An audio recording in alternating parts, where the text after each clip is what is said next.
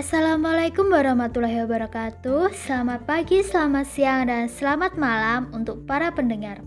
Selamat datang di channel Psikologi. Dengan saya Sabrina Saptiulan dari Audiopreneur dari Prodi Pendidikan Bahasa Inggris Fakultas Keguruan dan Ilmu Pendidikan Universitas Islam Balitar Blitar, The Entrepreneurial University, universitas terbaik di Blitar Raya. Langsung saja pada kesempatan kali ini pendengar akan saya ajak untuk membahas tentang perkembangan kognitif teori Vygotsky. Sebelumnya siapa sih Vygotsky itu? Lev Vygotsky, lahir pada 17 November 1896. Beliau adalah psikolog asal Rusia. Dia dikenal atas kontribusinya dalam teori perkembangan anak. Hasil kerjanya yang terkenal adalah konsep zone of proximal development. Konsep ini menjelaskan bahwa dalam proses pembelajaran seorang anak di mana ada sebuah area anak tersebut harus diberi bantuan eksternal untuk dapat belajar hal yang baru. Sedangkan di area lain di mana anak tersebut dapat belajar mandiri tanpa harus dibantu. Sekarang kita akan memasuki materi yaitu teori perkembangan menurut Vygotsky.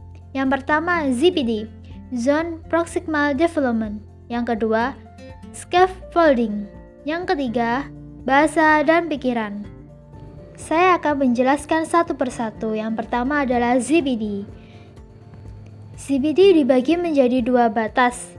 Yang pertama adalah actual development level atau tingkat perkembangan aktual. Tingkat perkembangan aktual di sini dimaksudkan bahwa seorang anak dapat menyelesaikan masalahnya dengan sendiri. Yang kedua, level of potential development atau tingkat perkembangan potensial. Sang anak menyelesaikan masalahnya dengan bantuan orang lain yang lebih ahli.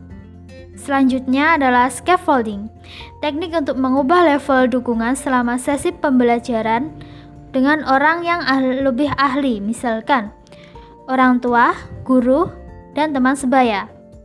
Selanjutnya adalah bahasa dan pikiran.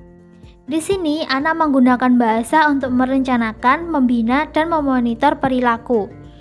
Bahasa dan pikiran dibagi menjadi dua, yaitu private speech dan inner speech. Private speech yaitu keadaan di mana sang anak berbicara dengan dirinya sendiri.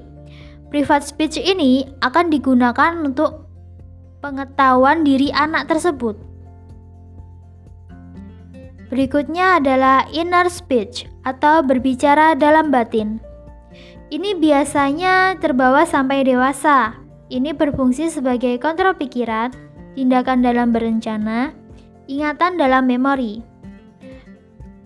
Bahasa dan pikiran ini sangat penting. Sebelum bertindak, akan kita pikirkan terlebih dahulu agar tindakan kita maksimal dan tidak melakukan kecerobohan. Nah, mungkin itu saja yang bisa saya sampaikan tentang teori Vygotsky untuk kali ini. Terima kasih telah mendengarkan penjelasan saya tentang teori Vygotsky.